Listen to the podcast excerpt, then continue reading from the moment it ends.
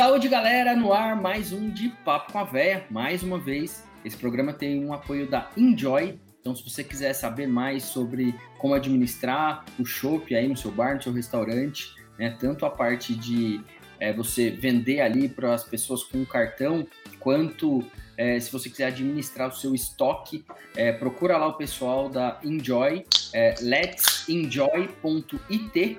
Então é let'senjoy.it, o site deles. Saiba mais sobre isso, eles, eles que nos apoiam aqui nesse programa.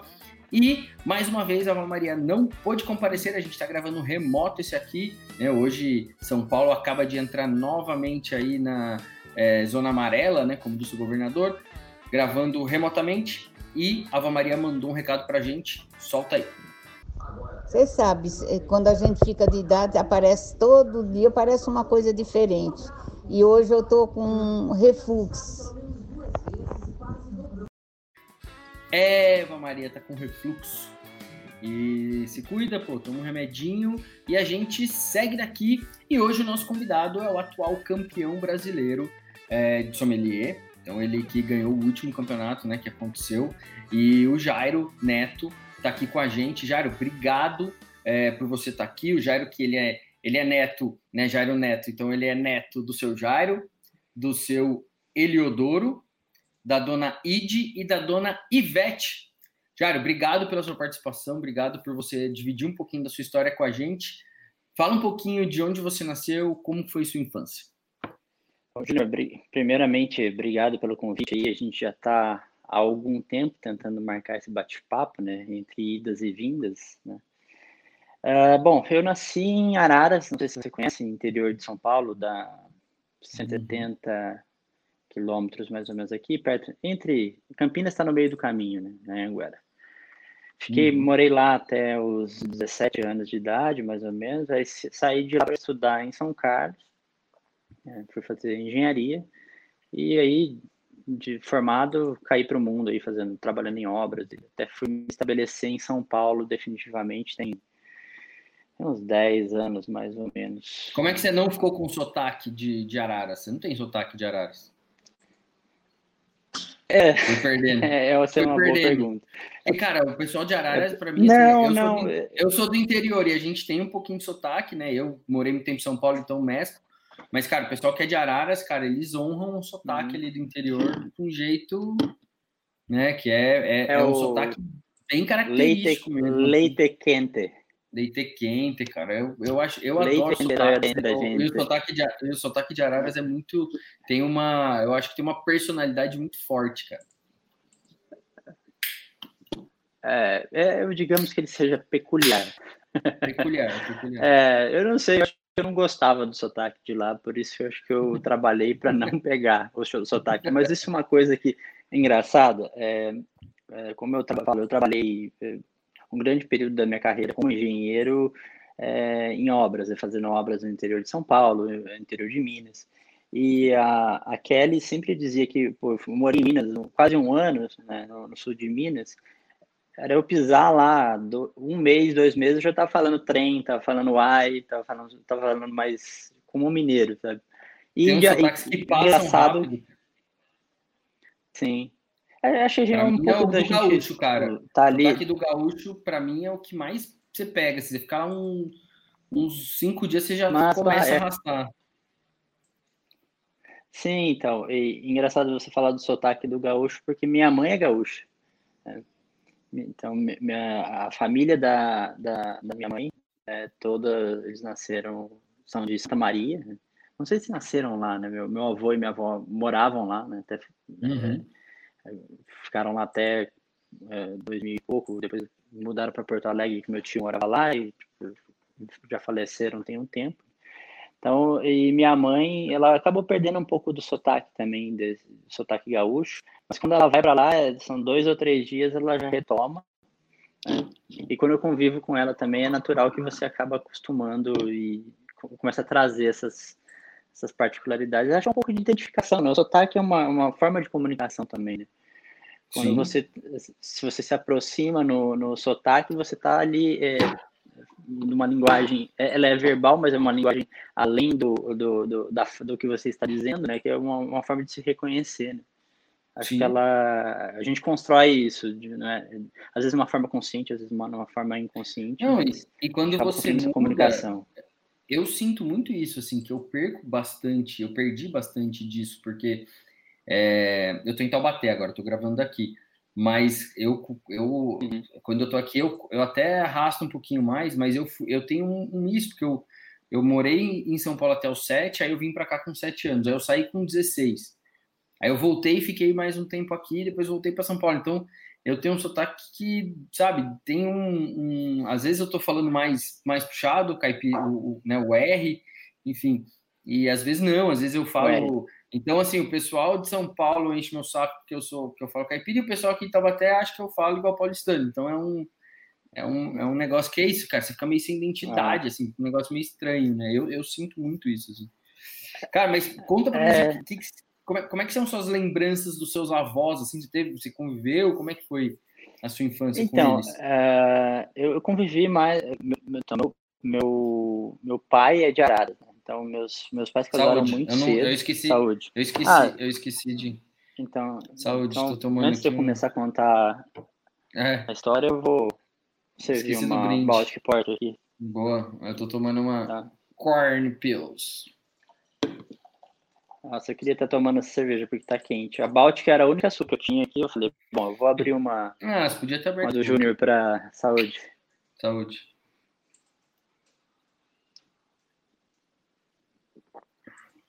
Bah, é. medalha de ouro, né? Não é à toa. A cerveja tá redondinha. Né? É, então, meus pais. Tá, tá bem legal a cerveja. Meus pais, minha mãe era de Santa Maria, é, meu pai de, de Araras, né? e eles se conheceram muito jovens. Inclusive, eu acho que eu, acho não, eu fui o motivo do casamento deles, tá? É, é, eles tinham 20, 22. Eles se conheceram em Guarapari, se não me engano, no, no, no Espírito Santo. E aí eles foram morar em Araras. Então, assim, quando mais jovem, eu tive essa convivência com os meus avós é, paternos, né? A gente ia de domingo almoçar, aquele tradicional almoço de família é, do interior, né? Que você vai no domingo e fica lá, tipo, das 11 da manhã até as 5 da tarde. E quanto aos, aos, meus avós maternos, eu tinha mais contato, era, era mais difícil, né? Porque eu não sou mais um menino, né? Tô com 37 anos. Na, nessa época aí não era tão fácil voar, né? Não era uma coisa que era um deslocamento, era complicadíssimo. A gente viajava para o sul, para Santa Maria de carro, cara. Então era uma, eram 15, 18 horas, não sei, era um, tiro para ir. Muitas horas. É, era, era bem difícil. Eram muitas horas. Então eu convivia bem menos, né? É, mas tem algumas, algumas memórias por, por, por serem gaúchos, né? Naturalmente que tinha churrasco envolvido, tinha um, um, uma, uma linguiça de, eu esqueci o nome dela agora, que minha mãe faz um feijão gordo que é maravilhosa, eu lembro dela, do, do aroma e do sabor dela, muito característico, né? Uh, mas assim, eram mais visitas esporádicas, né? Fui, tive mais próximo da minha avó um pouco mais na época de faculdade, que ela estava ali vivendo. Minha mãe já estava bem debilitada, teve câncer e tudo mais, e acabou falecendo. É. Meu avô faleceu, já, meu avô materno já faleceu tem bem mais tempo também. E em Araras mesmo eu tive contato um pouco mais com os, com os meus avós paternos nesses encontros aí de, de domingo. E quando você saiu de Araras, para onde você foi? Cara, eu fui estudar em São Carlos. É, fui do interior para o interior. Eu fui, eu fiz, passei engenharia civil, eu passei lá na USP, fui lá, passei em 2000, 2000, então fui fazer engenharia em 2001. Fiquei lá até 2005. Conheci a Kelly lá, Kelly também é formada lá, ela é formada em arquitetura. É, ela entrou em 2002, eu entrei em 2001. É, aí fiquei lá até 2005, me formei e comecei a trabalhar com uma empreiteira que fazia obras de rodovia. Então, eu passei a, a, viajar majoritariamente pelo estado de São Paulo. Né? Trabalhei em Santa Bárbara do Oeste, trabalhei em, em Jaú, trabalhei uh, em Ribeirão Preto por um tempo, uh, trabalhei em Votuporanga, trabalhei em Boa Esperança, você, é de Minas. Você é engenheiro civil? Sua formação. Tentando já ser. É, minha, minha, formação, meu encambi vem da, eu falo, tô tentando deixar de ser engenheiro civil, mas a pandemia está no, meus, tá no meio do caminho. É, mas a minha formação, meu, formei em engenheiro civil, meu avô é engenheiro civil, meu pai é engenheiro civil, eu sou Jairo Pinto Neto, né? Então eu tenho, tenho uma. Seu pai é Júnior? Meu pai é Júnior. É mesmo? Então veio de uma. Eu não diria que uma tradição, né? Foi mais uma, uma coisa que, tipo, você tinha referência ali paterna, né? acabei seguindo a carreira. Sou bom, considero bom em exatas, tenho uma, uma, uma boa aptidão, Hoje eu já reviso um pouco disso, gosto muito mais dessa, dessa parte sensorial, que não, tem, não é tão relacionada com exatas. Né? É, já tenho pensado em mudança de carreira, tenho pensado bastante coisa, tenho tô vira e mexe procurando curso de gastronomia para ver se eu vou ou não vou. Estou investindo aí nessa, nessa parte é, mais voltada para essa gastronomia, cerveja e tudo mais. Legal. Então, só que assim, hoje a engenharia que sustenta meus confortos. É. Então é. Vem daí, né? Então não a dá para desprezar ainda, isso. A é cerveja ainda. Falo... É, não, a cerveja ainda é sempre um. Né, cara, aquele conflito, né, de quando que você vai pular o barco mesmo, enfim, né, acho que várias pessoas sim, têm sim.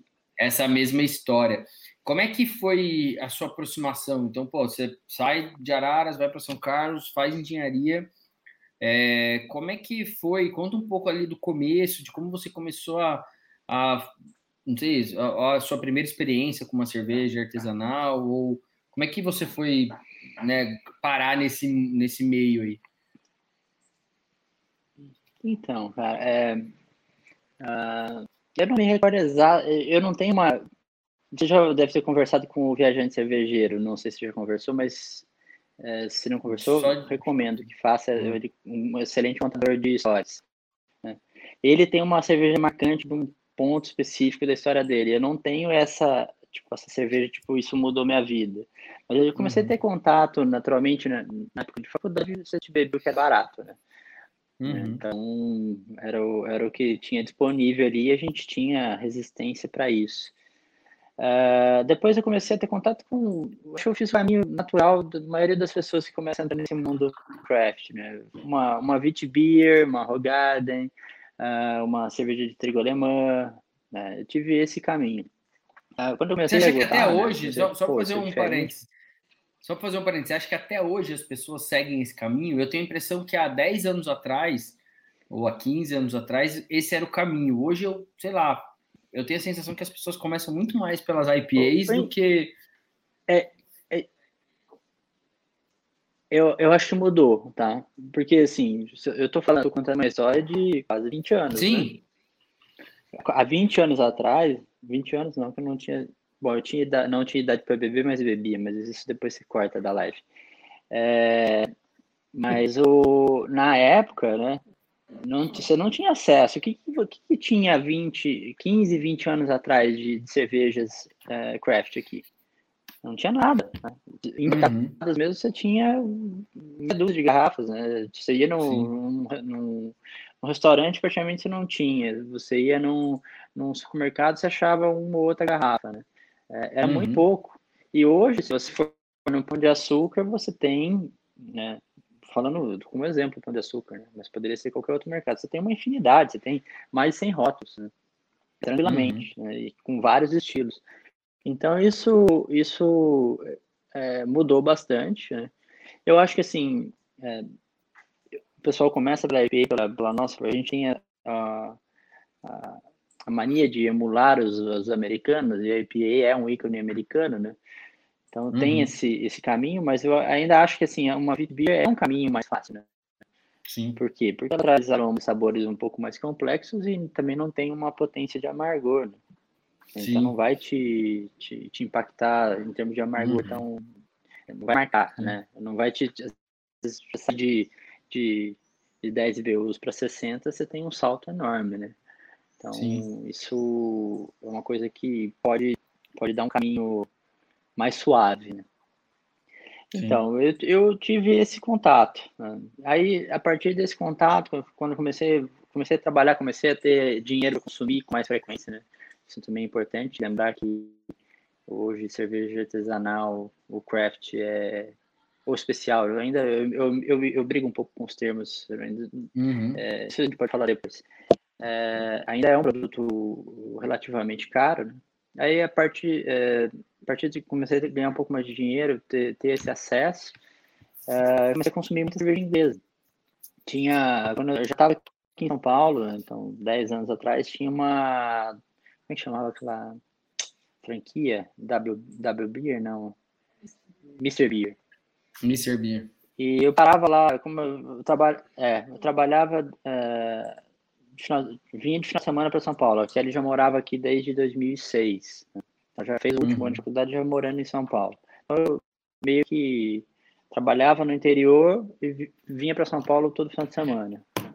Então eu passava toda sexta-feira, final do dia que eu estava chegando, eu passava no Mr. Beer e ia lá, escolhia uma cerveja e comecei a beber bastante cerveja inglesa, English Pale Ale, as Spitfires, umas, uh, umas Old Ales, gostava muito da Old Craft Renda Morland, são cervejas que me marcaram. E fui, fui me aproximando do craft do, dessa forma, nesse segundo estágio, por assim dizer. Legal. Interessante. É, Qual que é? Isso por que, que você acha que por que, que você acha que cerveja inglesa não. Vou só fazendo uns parênteses aqui para não perder as perguntas. Por que, que você acha que cerveja inglesa não pegou? Não é um, uma escola que as cervejarias brasileiras conseguiram emplacar, ou não sei nem se tentaram, mas, cara, eu acho que é, eu acho que é a né, das quatro principais escolas, é uma escola que né, não tem não tem muito assim dentro do meio, né, cara? Não tem muita lager também, não é um. Né? Sim. É. Mas assim, cerveja inglesa é super difícil, né? De, é... de... Então, depende, assim, depende da cerveja inglesa, né? Se a gente pensar, das bitters, por exemplo, elas são realmente mais difíceis de emplacar. Mas a Riz é uma cerveja inglesa, e se você vê bastante Riz ainda no, no, no craft, né? Uhum. Barley Wine é uma é, cerveja mas... inglesa, é, você vê algumas, tipo, menos. Mas o, o, o que que eu, o que que eu, eu tenho uma, tenho uma, uma, uma teoria, né? é, tô, tô desenvolvendo agora, tá? Uma, uma, uma não, não tem problema. É, não, Baltic Porter mesmo, cara. É, cervejas inglesas, é... Sim, sim, tem pouco. É, cerveja inglesa, cara, ela tem pouca carbonatação tem maltes mais robustos, mais suculentos, mais caramelo, mais, é, mais frutas escuras, né? Então, isso pode ser que não é tão adequado ao nosso clima. Né? Pensar na carbonização, que a gente pensa na nossa referência de massa, né? que são cervejas mega carbonatadas que chegam a picar sua língua. Isso, você não vai encontrar isso numa cerveja inglesa. Né? Tô pensando uhum. agora no, no, repertório de estilos, eu não, não, me recordo de uma cerveja inglesa que tem uma carbonatação é, bem, bem presente, né? Que, querendo ou não, você leva a drinkability, né? Uhum, e, sim. querendo ou não, a gente está num país tropical, né? Então, eu acho que tem uma relação aí com, com, com, clima. com o nosso clima, né? Legal. Acho que talvez seja isso. Eu acho que possivelmente não, não, não, são cervejas que... Uma bitter tem uma... É, uma beer tem uma boa, uma, uma, por exemplo, uma London Pride, né? Uma, uma cerveja é uma, uma delícia cerveja. Né? Uhum. Tem uma boa drinkability. Mas se você pegar uma Pale Ale americana, né, com esses aromas brilhantes, né, com, com, com lúpulo americano, com carbonatação, né, ela tem uma drinkability maior. Então é natural que a gente tenda para. Eu tenho uma teoria da minha cabeça. Sabores mais brilhantes. Eu tenho uma teoria da minha cabeça que talvez não faça eu sentido. Eu acabei de inventar nenhum. isso, tá? Inventar não, né? Mas eu, não, eu, eu, eu discuto muito isso com o Fábio Geribello, que ele, né, lá da Guard, que ele faz muita cerveja inglesa, ele adora, as cervejas dele inglesas são muito boas. Mas, e a gente sempre discute isso. A minha teoria para ele é: cara, a gente tomou, a, a, a, nossa geração, quando criança, não tinha muito suco, né? Não tinha muito suco de fruta, não era. Hoje em dia é mais fácil. Sei lá, eu tenho lembrança de suco de laranja, suco de limão, assim, quem mora na cidade ali. Eu acho que a gente tomou muito, muita, né, tem muita referência de fruta cítrica e pouquíssima referência de chá. Né? Então, talvez aí um, um lance da gente não conseguir acostumar mesmo com, né, com, com as cervejas que tem o malte como, né, como estrela, enfim, sei lá, uma teoria nada a ver também, mas que, que eu... Como protagonista. Que eu acho que, sei lá, nosso paladar é, tem, é muito mais tem... acostumado com, com amargor e com com coisas cítricas do que com, com coisas mais ligadas. Aí fala, ah, não, mas pô, imagina se fosse assim no Rio de Janeiro. Aí fala, cara, na boa, então você não tomou chá no Rio de Janeiro. Você vai tomar chá na praia, é açúcar puro, não é um. Tô falando de, do chá mesmo, né? Não do, do, do o chá mate, o chá mate que a gente toma aqui no Brasil é, é, é por açúcar, né, cara? É um. Sei lá, é uma teoria é, besta o, também. Não sei se faz bebidas, as, bebidas, as bebidas brasileiras, as bebidas brasileiras no geral têm esse paladar mais para açúcar, né? Você pensar nos isso tanto no Brasil quanto Sim. falar América, né? América, tipo, Estados Unidos também tem muito dessa essa carga muito alta de açúcar, né? É. Então, eu acho que corrobora, entendeu? O que você está dizendo corrobora. Também o, o, açúcar, se açúcar residual também não é uma coisa é, refrescante, né? Sim. Então, se você pensar com, pensar com, com o clima, né, é, esse protagonismo dos maltes que tem esse caráter de caramelo, esse caráter é, um amendoado, um, umas frutas secas, né? É, então, um caráter de residual é, sabor residual adocicado, isso vai acaba acaba comprometendo um pouco, né? Eu tô tomando a balde aqui, pô, tá uma delícia, né? Só que tá quente hoje, né? Sim. É um dia, é um dia quente. É mais difícil, né, de tomar. Eu, eu gostaria de estar tomando a Corn Pills. Pois é, vamos, tro vamos trocar aí, ó. Passa para cá, eu passo para lá. É. Oh, agora eu te cortei. Então, aí veio o caminho né, das alemãs, das, das belgas, né, ou da, das Witbiers e das cervejas uhum. de trigo. Aí você passa para a escola inglesa. E aí, como é que vai acontecendo essa evolução até chegar mesmo no lance que você se apaixona e fala, pô, cara, eu quero de fato estudar isso? Quando é que foi que teve essa, essa transição? Então, é... Conta um pouquinho. Acho que foi, foi acontecendo de forma gradual, né? É, acho que envolve muito não só não só a cerveja em si, mas o momento da minha vida. Tipo, a gente, eu tinha mudado para o apartamento que eu moro hoje, a gente investiu uma, uma grana legal na cozinha, então comecei a cozinhar. Então acho isso tem uma relação também com, com, com a cerveja, com gastronomia, né, com alimento, com bebida. E quando você está exposto ali, você acaba uh, se interessando um pouco mais. Né? E eu acho que foi meio, assim, eu não lembro exatamente o momento eu decidi, eu lembro, eu acho que foi a Kelly que me indicou, falou, oh, faz um curso de sommelier de cerveja, você tá, tá, tá, começando a se interessar pelo assunto, né? E eu lembro que eu fui conversar com uh, o Evandro, ele tinha, puxa, esqueci o nome, Evandro, você lembra o nome? É Ana, a mulher dele? Evandro e Ana, eles tinham um, um Icaiá ali na, na Vila Vila Madalena na Fradique, se não me engano. E fui, eu tava, eu tava nesse Zacaiá conversando e falei, pô, eu tô pensando em fazer um curso de sommelier de cerveja. Ele já tinha feito o curso. Aí ele me indicou o, o ICB. Aí eu comecei a procurar. Isso foi meio de 14. Né? É, aí eu comecei a procurar, vi que começava a ver logo mais eu não ia, não ia poder fazer, eu deixei para 2015. Eu comecei a fazer em 2015. Mas fui fazer assim porque, tipo, eu queria aprender um pouco mais sobre o que eu estava consumindo. Né? Não era uma coisa que é, eu não estava mirando onde eu atingi, entendeu? Foi uma coisa que uhum. foi acontecendo. Quando você pega a minha história e minha, minha personalidade também, que eu sou bem obstinada, acabou que eu fui entrando na, na pilha, né? Então, aí eu uhum Fui lá, fiz o curso sommelier, sommelier um mês depois, dois meses depois já tinha o curso mestre, mestre estilos, eu já emendei o mestre estilos, aí acabou o mestre estilos, já fui fazer tecnologia, assim, lógico que eu já estava ali na pilha, né, tava ali, tipo, pô, isso é um universo super legal, né. Eu lembro uhum. bem de, tipo, das primeiras degustações guiadas, que foi a, a Kátia, né, que era a minha professora na época, lembro dela começando a descrever os aromas e eu, pô, eu lá. Qual Cat? Qual Cat? Tem isso aqui mesmo, entendeu? Então, é, é ligando a atenção seletiva. A Zanata. Ah, você fez no. No, no, no ICB. No, no ICB. Na época eu até olhei. É, na época ainda tinha Academia Barbante, né? Que, que, a, que a Katia Jorge dava aula. Mas eu olhei não lembro se foram valores ou era data, eu acabei, decidindo pelo, pelo IGB. E eu lembro bem das primeiras aulas onde tipo, comecei a, você começa a ser apresentado né, pelo, pela análise sensorial. Fala, pô, eu tô percebendo isso, que legal, né? Aí é uma coisa que você ligou a chave e você vai procurar. Então, essa é uma coisa que aí eu falo, sou obstinado, então eu comecei a procurar, procurar, procurar, até que eu achei.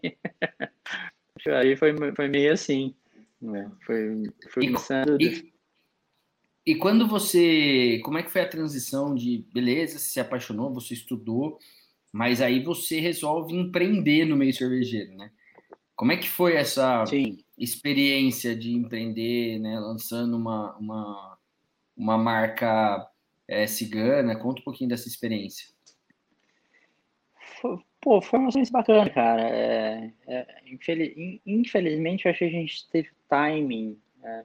É, o timing nosso não foi tão legal, porque a gente entrou no mercado muito competitivo, é muito fracionado, né? Mas é, é, isso começou no curso de sommelier. Eu conheci o Jorge Doval, que era meu sócio, o Diogo uhum. Teola também, que era meu outro sócio. Eu já conheci ele, era um amigo de infância, que eu convidei para fazer o curso junto. Ele falou: Ó, oh, vou fazer o sommelier de cerveja, vem para cá, para São Paulo. Ele mora em Campinas. Aí ele topou, a gente fez o curso junto, a gente conheceu o Jorge lá.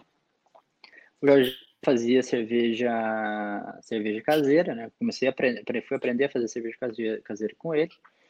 E, e aí, pô, a gente começou a, a, fazer cerveja. Aí o Jorge ganhou um campeonato da, da Serra Paulista em 2000 e... Acho que foi 2015 mesmo, né? Ganhou com uma WBA, a Bazuca. E aí a uhum. Bazuca virou cerveja de linha da água, né? Aí, assim, era um projeto dele, né? Eu não tinha relação nenhuma, não bracei cerveja com ele, nem nada, nem participei desse. Uh, Uh, aí a gente começou a conversar um pouco mais sobre fazer, tipo, ah, fizemos business plan para montar cervejaria, montar brew pub. Uh, fizemos contas para caramba, conta fácil, de um monte. Mas aí acabou que a gente acabou optando por um dos caminhos e, e chegou em 2018. O fato 2018, de vocês não optarem 2017. por nenhum dos caminhos, o fato de vocês não optarem por nenhum dos caminhos significa que vocês de fato fizeram conta, cara. Isso é uma coisa que as pessoas enxerga um pouco, né? Que é. a, a, conta é super importante e eu me incluo, né? Sou, nisso, assim, sou péssimo disso. É, hoje eu vejo quanto isso faz falta para mim, mas a, a, né, a gente já falou várias vezes sobre isso, mas é, é, é, um mercado que é muito da paixão, né? Muita gente entra nesse mercado sem fazer as contas corretamente. Então, acho que isso prova é. o quanto vocês fizeram conta de fato, né? O fato de não entrar. Mas, cara, é, eu, queria, então. eu, queria, só deixar registrado que, assim, ó, eu, cara, a, a Mínimo era uma marca muito bacana, ou é ainda, não sei se vocês estão descansando, enfim. Mas, pô, a marca é linda, né? Vejo muita gente entrando com marcas aí sem muita, né? Acho que vocês fizeram um trabalho de marca muito legal, não só de rótulo, mas de conceito. Cara, vocês já chegaram no mercado fazendo lager, que eu acho que foi super legal também, com uma cerveja ótima, deliciosa é muito, muito, muito boa. E, enfim, então só queria deixar registrado isso, que eu torço para que um dia, sei lá, desse certo aí de vocês é, pode, pode ser resgatarem gente, esse projeto que era muito legal. É. Então, aí no final de 18, a gente. O, o Jorge começou a mínimo antes de, de, eu participar de fato, né? Eu e o Diogo, é, porque a Bazuca ia ser continuada é, da unidade. Aí ele, ele abriu a mínima para continuar com a bazuca. Aí ele uhum. começou a lançar uma cerveja, duas cervejas, a gente já tava ali meio fazendo cerveja caseira junto. É, aí, pô, vamos, vamos todo mundo virar a mínima. A gente, a gente foi. Né? Então, isso foi é 18. A gente ficou com um ano e, um ano e meio, mais ou menos. Né? E a gente pegou, pô, a gente pegou um mercado bem complicado, né? Você, você sabe uhum. melhor do que, do que eu a respeito disso. É, cara, vou, deixa eu só então, fazer um registro, que... eu lembro, eu lembro de tomar uma cerveja de vocês, cara, que eu acho que não lembro se já era mínimo ou não era mínimo, mas num evento que teve ali no Tomiotaki, que vocês levaram uma cerveja muito maluca, cara. Você tava lá, não sei se você braçou junto ou não. Ah, mas... tava, tava. Cara, foi, era uma cerveja foi. que tinha era alga, uma... pô, tinha um gosto de umami, assim, aquele, né, aquela sensação era, eu lembro muito, assim, cara, me marcou essa cerveja. Não sei se você lembra disso. É. Eu, eu, acho que era sua, eu lembro. Eu lembro. lá servindo com as, Não, com as, é... com as pessoas. Eu lembro, que eu lembro. Era aquilo, cara, era uma cerveja do... muito diferente, cara. Essa, essa receita era do Vitinho. O Vitinho também participou no começo. Ele acabou não entrando na mínima, mas a gente estava conversando junto, né? É, era uma, que era, Era uma, uma Dark Goose com, com álcool, alguma coisa assim. Era uma, uma goze com, com malte escuro, no, na, na, acho que foi adicionado na lavagem, uh, um, um tequinho de sal e, e a gente fez um, tipo, a gente experimentou várias algas, fizemos uma infusão, né, e a gente adicionou no final. Né. Era uma cerveja bem diferente mesmo, né, bem diferente mesmo. Foi um evento super legal aquele. Mas me marcou, cara, marcou muito a cerveja, assim, porque foi isso, uma é, sensação que eu, pois é, que eu tinha sentido. Falei, cara, que é. doido isso, cara. Tô... Uma das cervejas, sabe, cerveja que você, toma e dá uma, pum, um negócio. É, é, exatamente. Pô, foi um evento que tinha um monte de cervejaria lá, a gente não se conhecia. Ah. Assim, né, se conhecia de vista, mas não. Verdade. Não foi, não fui lá porque eu era, né, porque eu era conhecido, não, fui lá, tava lá, a gente tava com o stand lá também, passei e bebi. Falei, cara, que doideira, cara. Deu um boom na cabeça, assim. Falei, Caraca, que louco, que. Me, fiquei é. realmente é. impressionado. É, foi uma, era, uma, era uma cerveja gostosa, eu gostei da cerveja. Uh, então, só que eu não sei, na mínima a gente foi para outro, outro, outra ponta, né? Não era uma coisa, era uma coisa mais clássicos, mais de entrada, né? Uhum. Uh, e aí, assim, que, que pegou, cara? Você tem a situação de mercado muito complicada. O preço de cigano você conhece muito bem, pouquíssimo, pouquíssimo uh, pouquíssima margem, margem e pouco, pouca massa de manobra, né? É, então, os preços não eram competitivos. A gente tinha também o Jorge como advogado, eu como engenheiro, o Diogo como engenheiro, os, os três com carreira, né? Tocando os negócios. Aí a gente chegou num, num, num, um acordo lá que, assim, era melhor parar por um tempo, né? A gente parou em dezembro do ano passado. É, foi uma sorte no sentido de que a gente não chegou, não entrou com estoque, nada né, na pandemia, né? Não, não entramos uhum. com. É, a gente já tava, já tinha parado, né? A gente parou em dezembro. Uhum.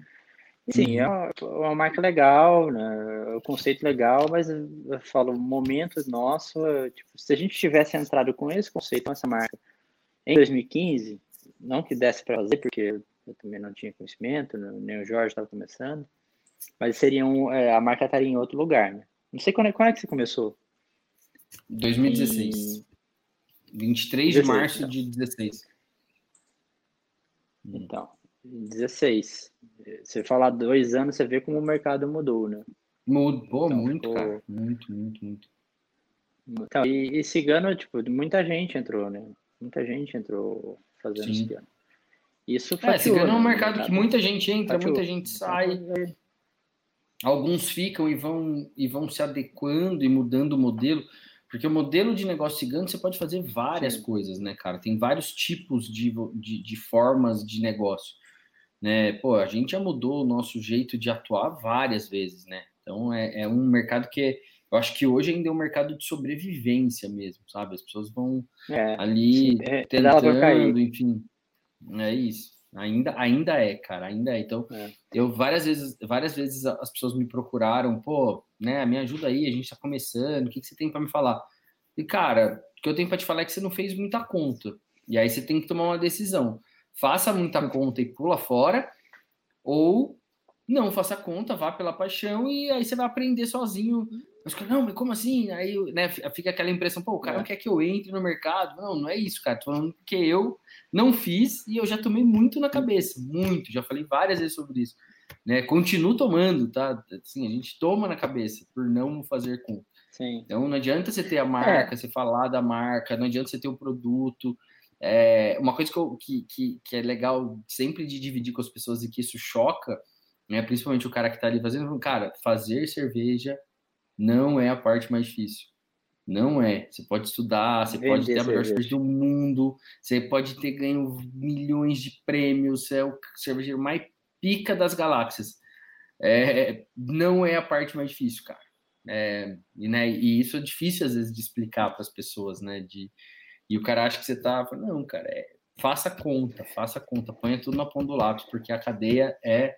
Ela te engole, né? É um negócio muito, muito maluco.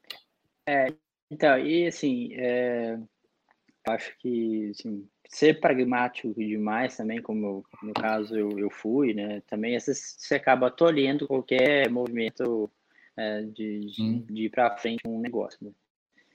Mas, enfim, uhum. é, a gente Mas no meio disso, tentou, meio... beleza, não deu. Né?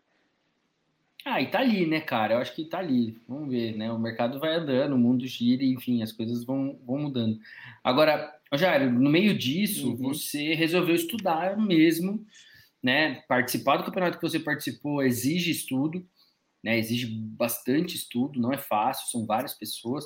Queria que você contasse um pouquinho sobre essa experiência, tanto da, da, das suas técnicas de estudo, e depois a gente falar um pouquinho de como foi o campeonato.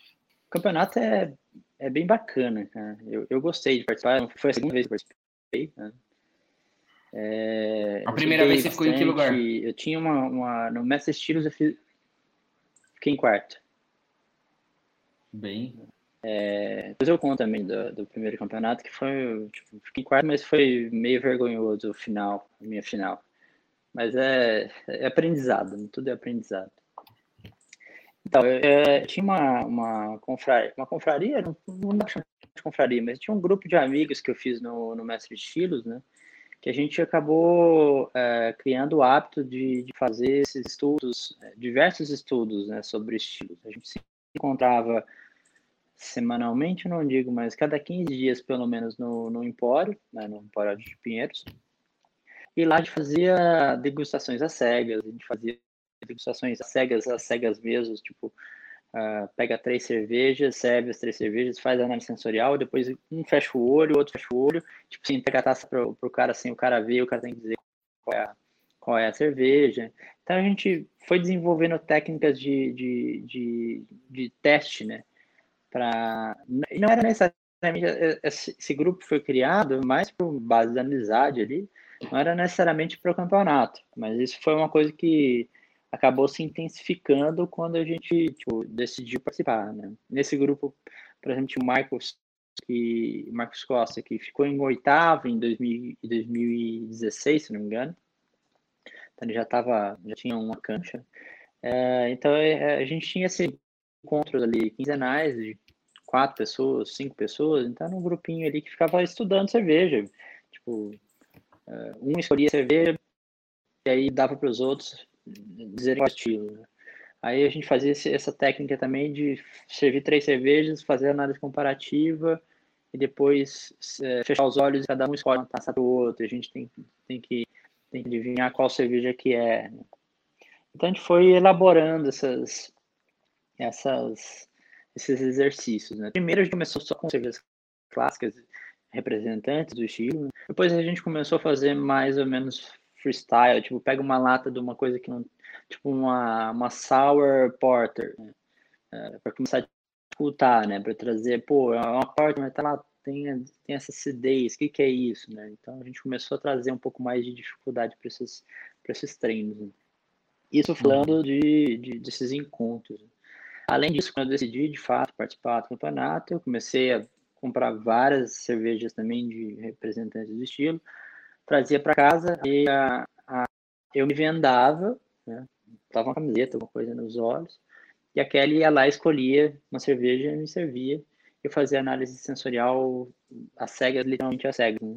E isso é, é, surpreendente, como, como a cor te leva, te conduz pra caramba, né? E você gravava e, assim, isso? Você cria. Para você estudar depois? Era gravado? Grava... Ou... Como que assim? você fazia? Gravava não, você fazia análise sensorial, mas você gravava para depois você ver ou, tinha ou como é que era, como não, é que era o seu hábito de estudo? Não, só fazia ali para treinar ali não, na hora. E... É, então é, é, é, engraçado assim, a nossa cabeça vai construindo as coisas, né? E eu ficava pensando, eu quero comprar cervejas para mim sem eu saber quais as cervejas tinham sido compradas. Às vezes ela, eu imaginava, pô, ela vai servir a mesma cerveja duas vezes para ver se eu falo besteira ou não falo. Aí, você começa a pensar na pegadinha, né? nas armadilhas. E você constrói as suas armadilhas. É, foi, se foi uma coisa que eu aprendi com esses exercícios, é geralmente o primeiro instinto vai te levar para o mais próximo. Né?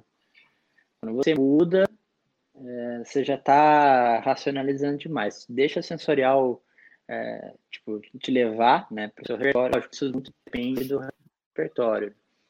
Eu tenho o privilégio de poder consumir cerveja especial com frequência. Então, isso me dá repertório. É natural que isso me, me isso é uma vantagem. Né? É, uhum. Então isso acaba, acaba, você acaba exercitando. Então, mas mesmo assim, vendado, você estava lá pensando, pô, ela vai me escanear. Né? Então isso, aí você constrói armadilhas. Aí pensar no primeiro, primeiro, ah, puta, isso aqui é uma Dunkelweizen, tá? Não, mas puta, pode ser isso, pode ser aquilo. E aí eu decidia por outra coisa, pô, isso aqui estava na geladeira, deve ser isso. E eu me levava para um lugar que, na verdade, era uma Dunkelweizen, entendeu?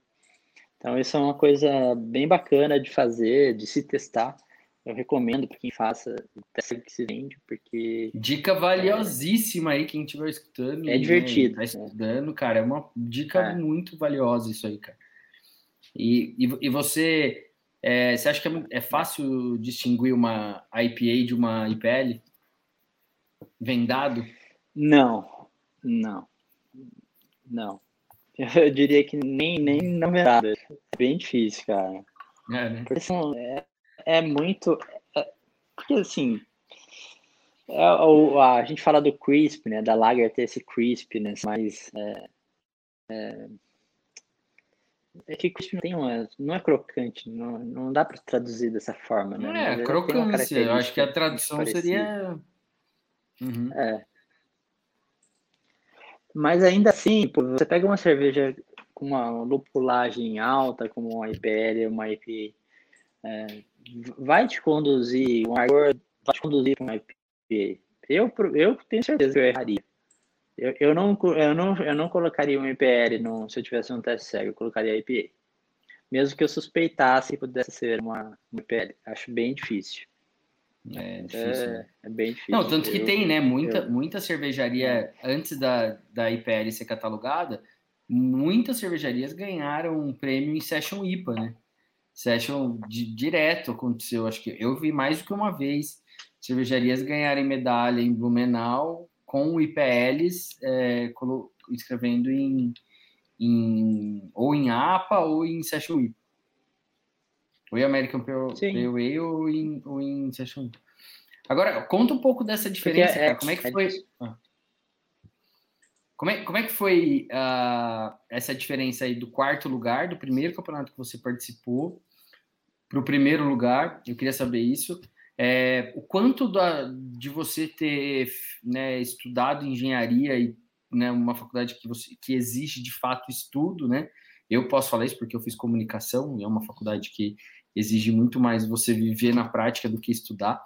Então, eu, eu, eu acho que eu tenho é, pouca referência de como estudar.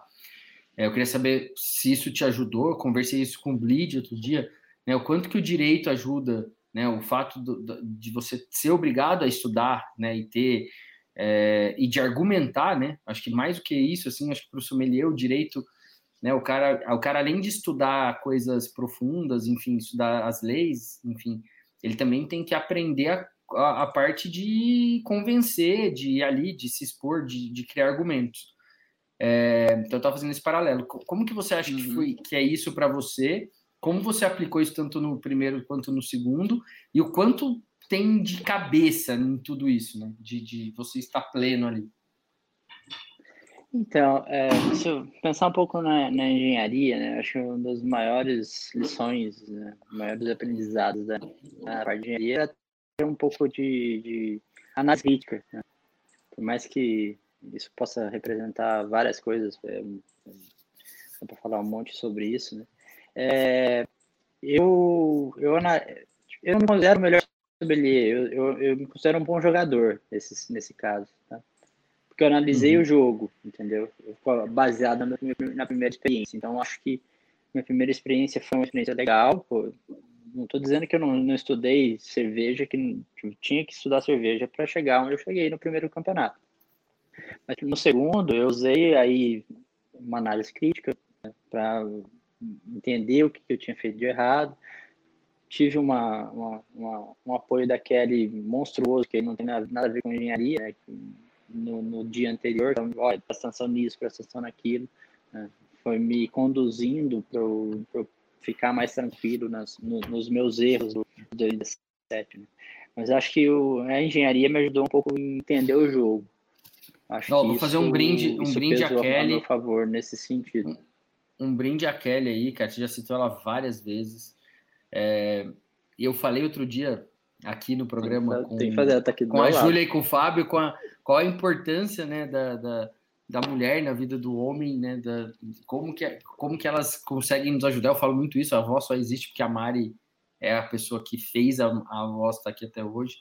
Então, um brinde a Kelly aí, que legal que, que e que você reconheça também, né, cara? Tipo, e tá falando disso que acho que é super legal. É importante. É importante. Então, é, falando de engenharia, acho que, é isso, cara. Ela me ajudou a analisar o jogo, entender o jogo ali, onde eu podia melhorar, onde eu, onde eu, onde eu devia apostar minhas fichas também é, no, no, nas fases anteriores, né? Então, isso é uma coisa que, que pesa, né? Eu passo, né? Eu, tipo, eu, eu sou analítico nesse sentido, então Uhum. eu uso as minhas capacidades para isso. Falando Quantas jogo. pessoas participam de um campeonato Mais, é desse? claro. no- isso- Cara, em torno de 250 a 300, acho. Eu, eu não sei o número é exato gente de, inscritos. É, e espero que esse ano, se tiver, ano que vem, se tiver, tenha mais gente, quem sabe. É bacana, é, é, é- é legal, né? Você, você tem que encarar como uma disputa com você mesmo, né? É, Uhum. Os outros estão ali, pô, mas é uma disputa contra, contra, contra si, né? Então, e no primeiro campeonato, né, eu não, não esperava. Eu fu- fui fazer porque, pô, ah, legal campeonato, sou competitivo, sou corredor, então, tipo, tudo que tem competição aqui envolvida, eu, onde eu acho que eu tenho também potencial para apresentar algum resultado, né? Ou seja, você não vai pedir um negócio que você, tipo, não, não tá, não tá na sua melhor, no, no, no- seu espectro, né? Uhum. ah, vou fazer, né? Então fui fazer, fiz a prova teórica, passei para a prova prática. Aí fazendo a prova prática, é, eu não esperava ficar entre os 10, entre os 5, né, para passar para a final. Mas, pô, deu certo. Foi bacana pra caramba, assim. Pesou bastante, eu tava fazendo alguns cursos de off-flavors, isso pesa bastante também, a prova de off-flavors, ela pesa, né? Que são a primeira fase, prova teórica, são 60 ou 70 questões né, de múltipla escolha, duas horas para responder mais ou menos. Então aí os 45 ou 50 melhores, os 45 melhores passam para essa segunda fase que é análise sensorial. Uh, seis cervejas, uma hora para dizer qual estilo que é, só o estilo. E seis. Quantas cervejas são? Seis. Hã? Seis cervejas e seis off flavors, é isso? Seis e seis, isso. Seis e seis. E assim, uma hora é muito tempo. Né? É muito tempo. E é um tempo que, que te prega peças, né? Porque Uhum. você fica, eu falo, eu fico racionalizando. né? Então, é, pô, e a prova de estilos, ela é muito difícil. Ela é muito difícil, porque tem muitas nuances. Você pega uma saison, uma triple, uma Strong Golden Ale, elas estão ali, sabe? Tá muito próximo uma coisa da outra. E você acha que ter feito o mestre em estilos foi fundamental nessa. Ou as pessoas, tem muita gente que sai direto do curso Ah, e ajuda bastante. Ajuda? É, eu, assim, se eu tivesse que refazer minha trajetória, eu teria levado um pouco mais de tempo para fazer. Teria esperado em um seis ano. Acho que seria mais proveitoso. Né? Porque eu vejo a minha evolução em relação a 17 para 19, né, apesar de eu ter feito o mesmo número de pontos uh, na, nessa semifinal, que levou para a final, fiz 7 ou 8 pontos, é, eu estava muito mais seguro. Então, assim, isso por, por conta de treino. Então, o Mestre Gilos vai te trazer essa, essa, esse treino, né? Então, é, é legal ter uma cancha, ter um tempo de copo, né? O, as horas copos, como a gente fala, não é hora bebendo, mas é hora degustando e fazendo a análise sensorial, eu acho que ela é importante para aí você evoluir para um mestre estilos. Eu, eu, se eu tivesse que fazer de novo uma trajetória, eu faria um pouco mais, um pouco mais longe do e a prova final ali tem um pouco de cabeça também, né? De você total, tá total.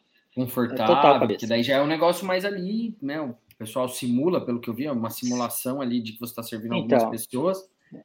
São, e aí tem um lance duas, de desenvoltura, isso. de, né? Que aí passa, vai além do estudo, né? Totalmente, uma prova de é uma prova de psicológico, não é uma prova de técnica. Né? A técnica está no dia anterior, né?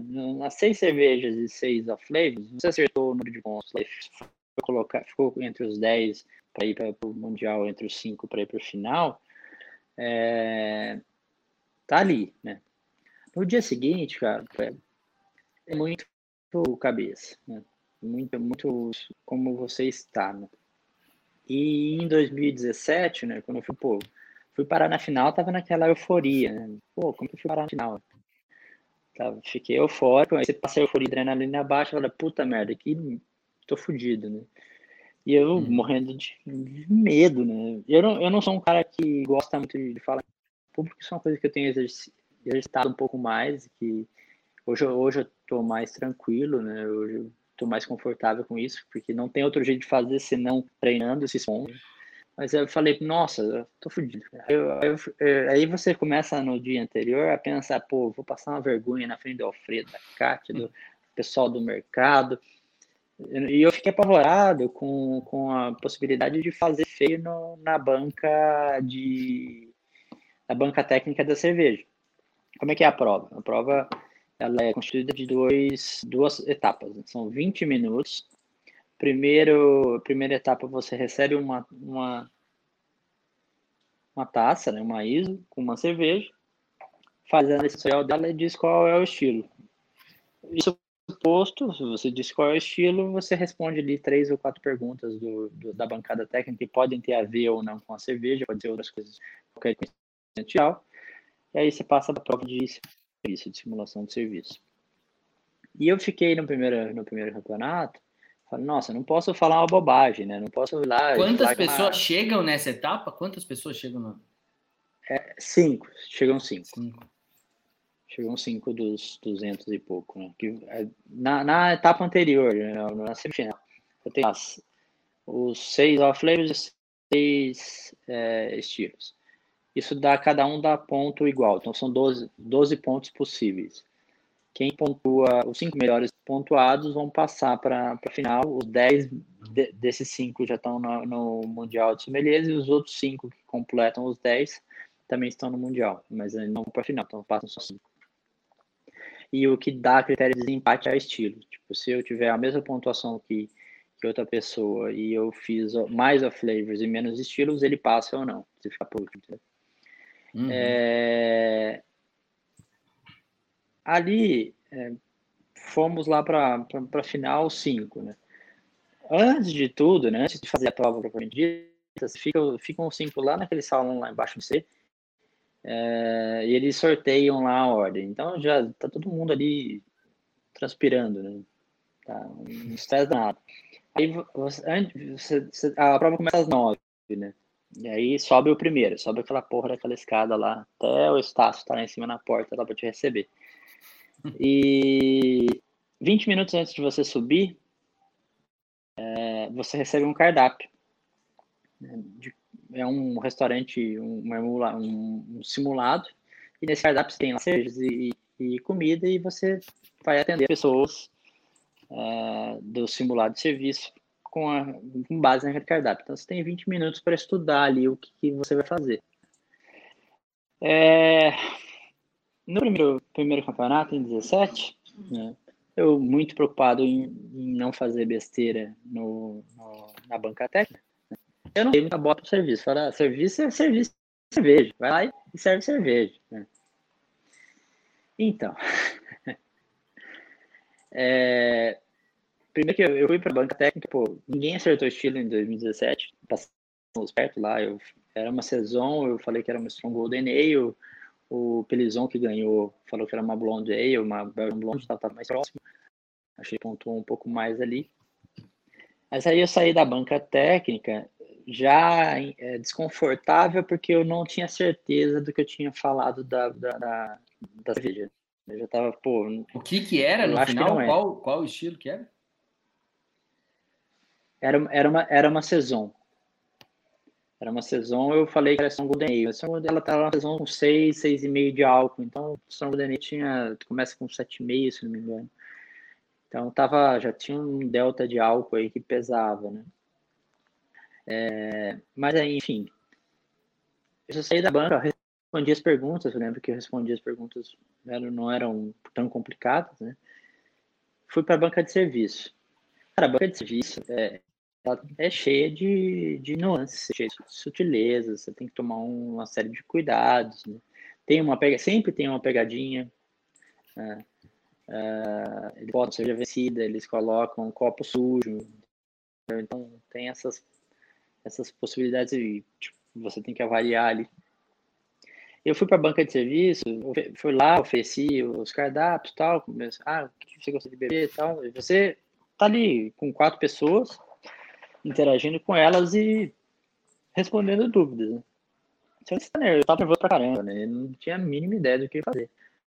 E eu lembro que o, o um, não lembro quem que estava na mesa pediu uma cerveja para dividir em três. E eu falei, era um, eu escolhi uma eu escolhi uma blondine, uma Vitbeer com acerola. E eu fui lá, peguei a garrafa de 600ml, peguei três copos, umas tulipas grandes, e fui dividir o copo em três. Quando eu servi o primeiro, o segundo, ficou nada pro terceiro. Ali, assim, eu, porra, um engenheiro formado na USP, não sabia dividir volume de, de copo. Aí eu, o que, eu fiz? Fui lá e abri outra, né? Abri outra garrafa, mas não, tipo, poderia ter abrido, aberto a outra garrafa e falar, olha, eu errei no volume aqui, podia ter feito uma, podia ter saído na sua, olha, isso aqui por conta da casa. Não, eu fui lá e né?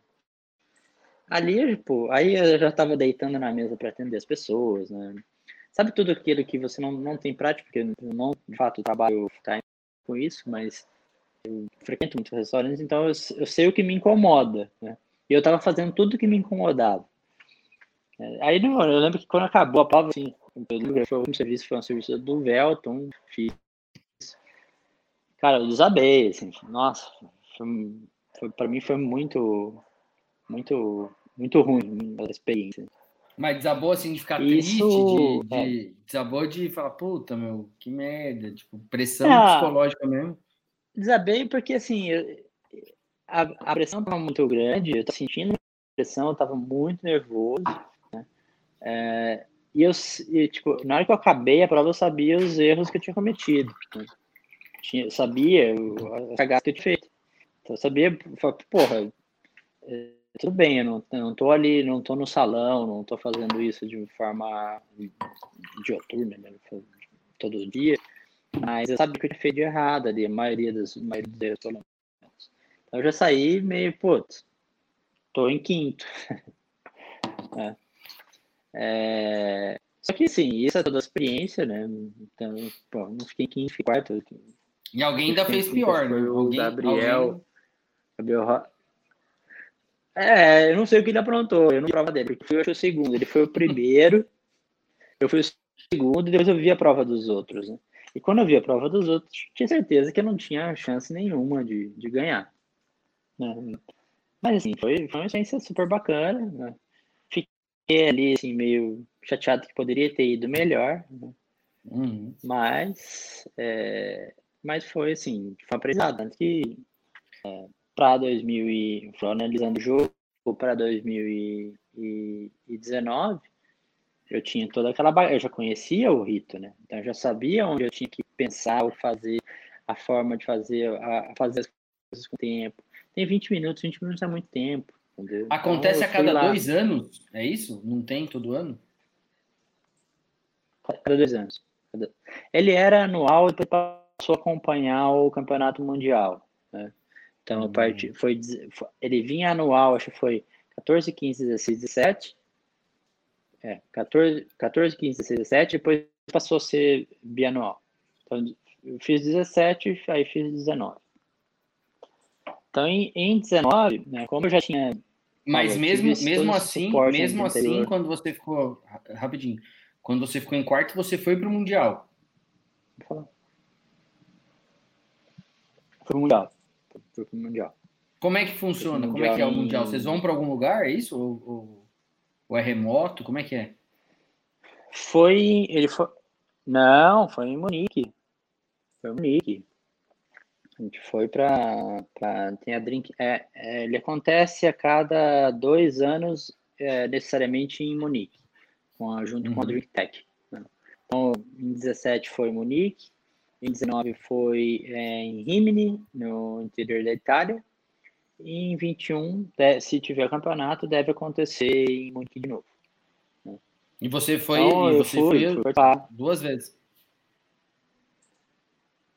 É, eu, eu acabei não. Em 19 eu acabei não indo, eu tive um problema familiar de última hora e é, tive que. Na, na, na duas semanas antes eu tive um problema sério de família.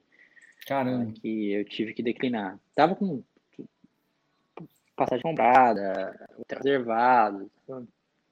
Aí vai o sexto. Aí vai o, vai o sexto no seu lugar, é isso? Tava confiante. Tem um Foi o, é, o décimo primeiro, né? Ah, são dez que vão. É, não, o sexto já estava. O sexto e o décimo já estavam classificados. Entre os dez primeiros já iam. Né? Ah, o décimo o primeiro foi chamado. Não, não, os, dez primeiros vão. A seleção brasileira acho que é a segunda maior, se não me engano. A segunda terceira. A primeira é a alemã, depois a austríaca, se não me engano, e a terceira é brasileira. E como é que funciona isso? Quem que então, paga? É... Cada um paga o seu ou tem alguém que paga? Como é que funciona essa, essa premiação? Ah, cara, faz vaquinha se for o caso, mas cada um paga. É. Cada um paga Cada um seu, paga. Não tem patrocínio, não. Entendi. Então, uma coisa, se o Estácio vê o, o, o, programa, pô, tá na hora do CB patrocinar. Agora tem, tem bala na agulha, né? Então, é... Assim, mas é, é, é, pô, é uma oportunidade de networking, de conhecer pessoas, né? É super legal. É, é uma experiência legal pra caramba. Né? E o jogo, é, o jogo, é, o jogo é diferente. Jogo, jogo é diferente. Depois eu, eu, falo um pouquinho sobre o Mundial, mas eu, eu falando um pouquinho sobre 19, né? É, 19, o que, que aconteceu, né? Como eu tinha essa experiência anterior, né? Esse, para mim, aquele, aqueles erros que eu cometi, eu fui prestando atenção de não cometê-los novamente, cometer novos erros. A experiência nada mais é do que isso, é o nome bonito dos erros que você já cometeu. e aí, sim, que, que aconteceu? Quando eu fui receber o cardápio pra, lá embaixo, eu li o cardápio, li as cervejas e eu entendi um pouco da proposta do jogo. Eu entendi, eu, eu montei meu jogo ali. Entendeu? Eu fui lá uhum. e falei, bom, minha estratégia, minha estratégia vai ser essa. Em 17, quando eu recebi o cardápio, eu olhava o cardápio, olhava o cardápio, seja, puta, sei lá. Em 19, uhum. eu já tinha pensado, olha, ah, tá, esse grupo de, de, esse grupo aqui fica bom com esse grupo de cerveja, então eu tenho mais estratégia. Né? Isso nos 20 minutos ali é importante para você pensar no jogo. Pô, tenho esse caminho a seguir. Ah, eu vou seguir por esse caminho. Ah, desviar uma coisa ou outra, você se ajusta na hora. Então, isso foi uma, pela experiência anterior, me ajudou bastante pensar no, no, no, no menu ali do que fazer na hora. Isso pesou. Depois uhum. eu fui para a banca técnica, quando eu levei a cerveja no nariz, cara, eu já sabia o que era, entendeu? Ali eu estava muito seguro. Era uma guese, para mim, é... pus no nariz guese, pum. Pus na boca, confirmei, tá. Aí fiz a descrição sensorial, então eu saí muito confiante. Né? Podia, eu podia ter errado, mas eu, na hora eu tinha confiança de que eu tinha acertado. Então isso pesou muito para a banca de serviço também. Uhum. Aí eu fiz a banca com tranquilidade. Joguei seguro, não fiz. Assim, poderia ter ido um pouco. Ter é, respondido as perguntas, feito tipo, performance. Né? Acho que isso, isso eu aprendi muito com a Kelly.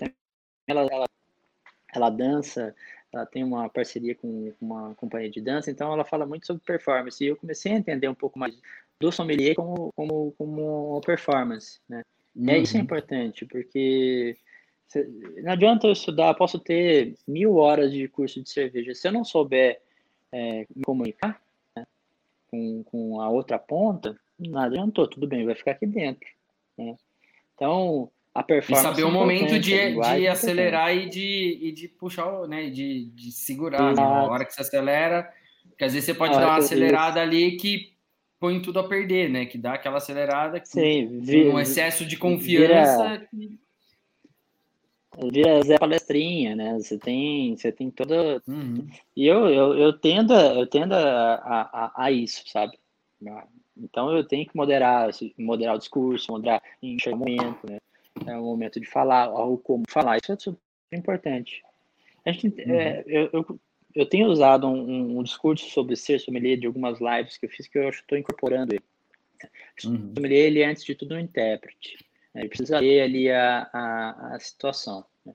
De nada vai adiantar se eu, se eu ler a situação e, e não conseguir me comunicar. Né? Então, um intérprete, um performer, um performer do momento. Né? Então, é, tem, tem que dosar, lógico. Não pode ser uma coisa que, que, que apareça tanto que, que, que coloque as outras coisas em segundo plano. Então, você tem que balancear isso. Você, você vai me uhum. perguntar, você sabe fazer isso? Eu estou aprendendo. Eu acho que eu estou tentando. Uhum. Entendeu? Eu acho que eu mais pro não do que pro sim, mas eu estou tentando.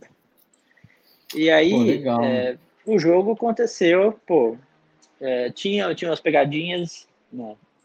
É, tinha duas pegadinhas na, na, na, banca, uma cerveja vencida que ninguém pegou, pô, cerveja vencida ali, que você vai olhar validade na hora, é uma coisa que você faz no mise às vezes, né? Fazer controle de estoque, faz mise não na hora do serviço. Tudo bem, é uma coisa que você deveria reparar, mas é uma coisa que você não está acostumado. Né? É, e outra tinha a chopeira da torneira americana, que não é uma torneira que, não, que eu não gosto muito, tipo, daquele giro, né? E ela estava uhum. fechada, bem fechada, né? Cara, eu fiz o uhum. serviço de uma Weizen, levei três minutos para encher o copo, mas não mexi, não vou, não, falo, não vou mexer nessa chopeira que saiu dos regulares aqui. é, aí eu, eu, pô, eu vi que tava, o fluxo estava baixo, né? Mas eu vou fazer o serviço tranquilo. Fiz, ainda servi duas Weizen e deu tempo, tranquilo. É, não, isso não pesou contra. Mas pesou contra foi que a gente serviu cerveja vencida e todos serviram. Então isso acabou pesando contra todo mundo. Ninguém, uhum. ninguém percebeu. Aí, assim, uh, quem ficou em segundo foi o próprio Edu, que ganhou em 17, né? O Edu é um, é um performer, né? O, ele, o serviço dele, eu vi o serviço dele, eu achei Quem que, é? Edu o quê? Só que ele acabou...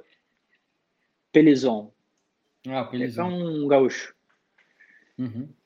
É, eu vi o serviço dele, acho que o serviço dele foi melhor que o meu, né? Só que ele acabou ele acabou o estilo. É, então aí acho que isso, aí isso acabou distinguindo ali. Foi, a gente teve uma prova bem próxima, né? Ele é um excelente jogador também. Um excelente sommelier, um excelente jogador. E conta um pouquinho como é que é o Mundial, como é que é tá lá representando o Brasil e.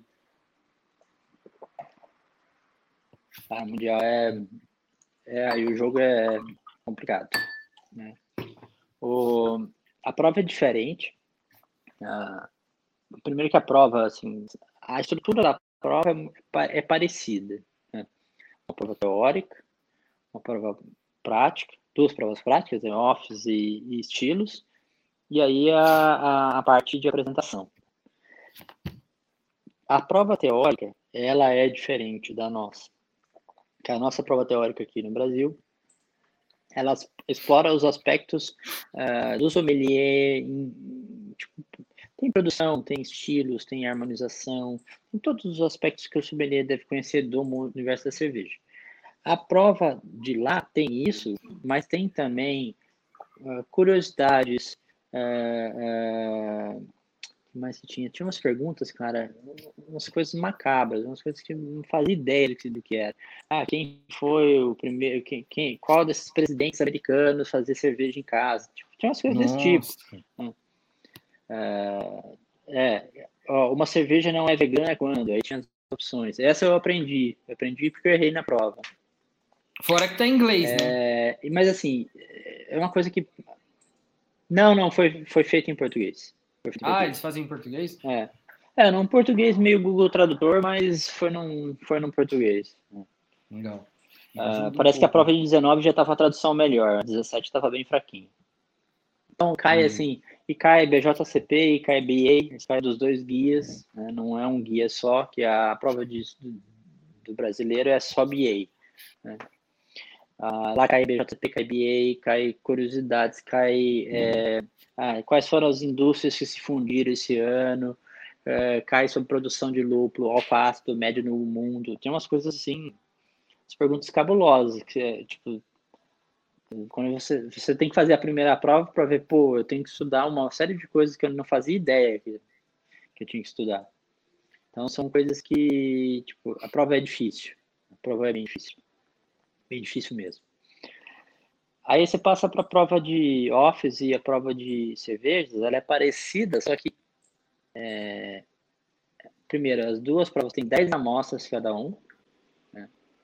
não são seis, e você tem meia hora, você não tem uma hora. Então são Caramba. três minutos por amostra. Né?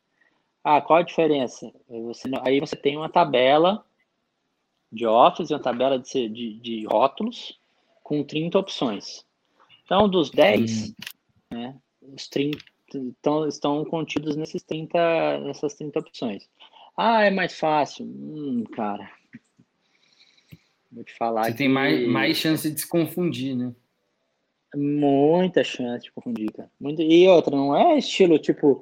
Uh, tipo ah, tem uma Porter e tem uma, uma, uma Sour. Não, eu tenho uma Porter, tenho uma Vodka Porter, tenho uma Oatmeal Stout. Você tem coisas ali num ambiente próximo, sabe? As variações, você sempre vai pegar uma cerveja, pô, ah, tá aqui, né? Tá nesse, nesse range. Aí você olha o range, tá lá na tabela. Aí aí. Entendeu? E, e, é, e algum brasileiro ano, passou de fase assim, chegou longe? Como é que é? Como é que é isso entre os brasileiros? Tem algum em, brasileiro? Em, em 17, né? No 17 tem dois brasileiros que já ficaram em, terceiro. Né? Ah, é? A Tati Sponges em, eh, em 2015, acho que foi aqui no Brasil a prova. E em 17 foi o Sawamura. O Sawamura foi em terceiro. Pô, que legal, não sabia, não. Assim, é, é, é um difícil pra cacete, cara. Muito difícil. Porque, assim, a gente tá lá em 80 pessoas, mais ou menos. Um grupo bem menor do que os, do que os nacionais. Mas, assim, você tem que pontuar mais ou menos, né? No ano, em 17, quando eu fui, a prova tinha que fazer 182 pontos de 300 para passar entre os 10 finalistas. Então a gente está falando aí de 60% mais ou menos. Pô, 60%, a prova, cada prova vale 100 pontos. Né? Você tem que acertar é, pô, seis, você tem que acertar seis de cada um. Caraca. E 60% da prova escrita. É Nossa. muita coisa. Né? E aí, em 19, quando eu acabei não indo, eu acompanhei as notas, né? O, o grade subiu, né? foi para 200 pontos. Então, ó, me parece, assim, é fácil ser juiz de VT, né? Como eu acompanhei no dia, assim, eu tava, tava não estava em São Paulo, estava em Floripa. É, no dia, eu acompanhei a prova com todo mundo, que eu estava no grupo lá do WhatsApp, pô, tinham alguns amigos do Chile, da França fazendo também esses que eu conheci no, no campeonato e conheci no Mundial. É, eu acompanhei a prova, cara, falo, ser juiz de VT é mais fácil, mas a, a prova dos estilos, em 17, foram estilos tudo ali em, em um tom de castanho, marrom, âmbar escuro, tudo mesmo tom. Em 19 já, já variou bastante entre cervejas claras e cervejas escuras. Isso uhum. de, me parecia mais fácil, né? Uhum. Tanto que a nota subiu, né? ser mais fácil é mais fácil para todo mundo, né? não é só para ti. Sim. Então, eu sei que o, o, o Pelizon, que foi em 17, foi em, em 19, em 19 ele tirou nota para ficar entre 10 e 17. Só que aí ele acabou ficando ali, sei lá, 15, alguma coisa assim. Tava na praga. Para os off-flavors, 3 minutos basta. Ok. Porque a flavor você sabe ou você não sabe, cara. É, uhum. Tipo, você não sabe, você vai chutar. Né? Você uhum. botou um de acetil no nariz ali, você já o acetil vai pro próximo. Uhum. Agora, se você não sabe, você vai ficar, tipo... Né, agora, os estilos, cara, tem 10 amostras, se você gastar muito tempinho na primeira e na segunda, no final você não pega mais nada, porque você tem que pegar muito rápido. Uhum. Não dá tempo, cara. É muito, é muito, Sim. muito pesado. É. E, Pô, esse merecia um pouquinho mais de tempo. Ah, imagino, cara. Eu, eu não fiz nem a prova, cara. Eu, eu, né, eu tenho, fiz o curso de sommelier, não fui fazer a prova, porque eu estava trabalhando na época, enfim, teve, teve um, E eu nunca mais fui, cara. Então eu brinco que eu sou o pior aluno do ICB, porque eu não fui fazer a prova final. E eu não me vejo, cara, de nenhum, assim. É conseguindo ali, tendo estômago para chegar nem, sei lá, cara, enfim, por mais que a gente estude, a gente já fez, né, alguns grupos de estudo juntos, ah, mas é muito, cara, assim, eu acho que tem um tem um lance, né, que, que é muito diferente, assim, do fazer cerveja para você. Cara, é muito, eu, eu acho muito mais difícil, cara. É muito mais fácil fazer cerveja do que você. Eu admiro muito, assim, cara, porque não, é, é, o, o fato é, você pode estudar muito. Se você não tem cabeça, se você não tá muito centrado, se você não, né, isso que vocês fizeram aí, né, é, de treinar, de, de, de né, de vocês se ajudarem para, pô, pega aqui, você tá errando aqui. Cara, é muito delicado, assim, cara, né? Acho que, pô, cerveja você tem a ajuda do livro, você tá ali, você consegue, né, né se você fizer tudo certinho, respeitar os processos, estudar, né, tiver um conhecimento, a cerveja sai, não né? pode ficar boa ou ruim, mas enfim, a cerveja sai. É, essas provas eu acho assim, eu admiro muito assim quem, quem consegue, porque tem um fator psicológico aí que é muito, muito, muito difícil. Jário, cara, obrigado. A gente já estourou o tempo. É, não sei se você quer deixar algum recadinho final, falar de algum Boa. assunto que a gente não falou. Acho que a, agora, é, agora é a hora, né? Geralmente eu, eu entro aí numa, nos assuntos polêmicos do mercado cervejeiro, mas eu acho que a gente já estourou muito tempo. Mas se você quiser falar alguma coisa, fica à vontade aí. Não, eu acho que, eu acho que a gente falou bastante aí do, das histórias do, do, do meu caminho, minha trilha no, no mercado cervejeiro que está começando, espero. Né? É, a gente tem muita, muito a, a desenhar ainda, a gente está engatinhando como o Brasil, como, como sommelieria, como cerveja. A gente faz cerveja boa, né? A gente, nós brasileiros, né? A gente tem cervejarias aí que não devem nada para cervejarias lá de fora, mas ainda assim, a gente tem que tem uma batalha grande. Acho que é isso, cara. Ah. Meus contatos acho que você tem, né? No Instagram, arroba Jair com YPN. Acho que eu só uso ele também. No Facebook nem. Como é que é? Repete aí pra gente. Arroba Jairo. É, arroba Jairo com Y. Jairo. Com Y. Tá Y, ó. P de pata de navio. Isso. Tá. Que é o que eu mais uso, que é o que eu mais. Tipo, quem me segue, que você me conhece, eu gosto de fazer harmonização. É o que eu mais praticamente é o que eu posso lá. Né? Cara, o Jairo, o Jairo faz uns pratos incríveis, é uma sacanagem, assim, né? Eu, eu acho sacanagem o cara que tem Instagram postando, postando comida, cara, porque, pô, várias vezes você posta num horário que eu tô morrendo de fome, cara.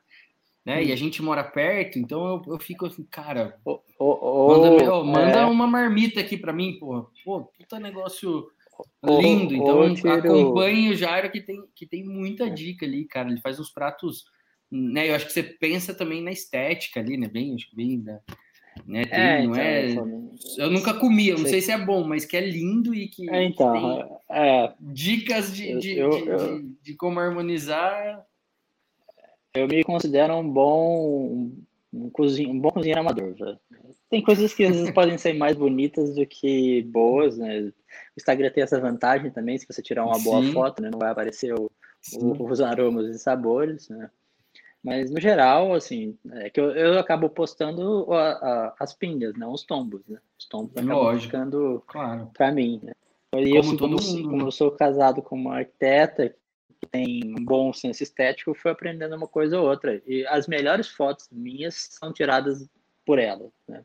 Entendi. Então, isso é então tá, tá explicado. Valoriza, né? Analisa. É, tá. Mas é isso, gente. Sigam lá. Pô, obrigado pela aula, brigadão. Acho que foi uma aula para quem está né, começando, para quem já está nesse meio né, ouvido já, assim, acho que é muito rico tudo que ele tem para dizer. É, esses dias fiz até um curso aí que eles deram, que foi muito bacana. Eu não consegui fazer o, o curso inteiro. Eu, eu, sou assim, cara. Eu começo a fazer curso, eu nunca termino. Mas eu, eu fiz uma parte, foi muito legal, muito bacana mesmo. É, então, para quem né, escutou até aqui, muito obrigado. É, o Ramon vai deixar aí as considerações finais. Né? Então, esse foi mais um de Papo com a Véia da nossa segunda temporada. É, obrigado para você que escutou até aqui. E é isso, saúde e até a próxima.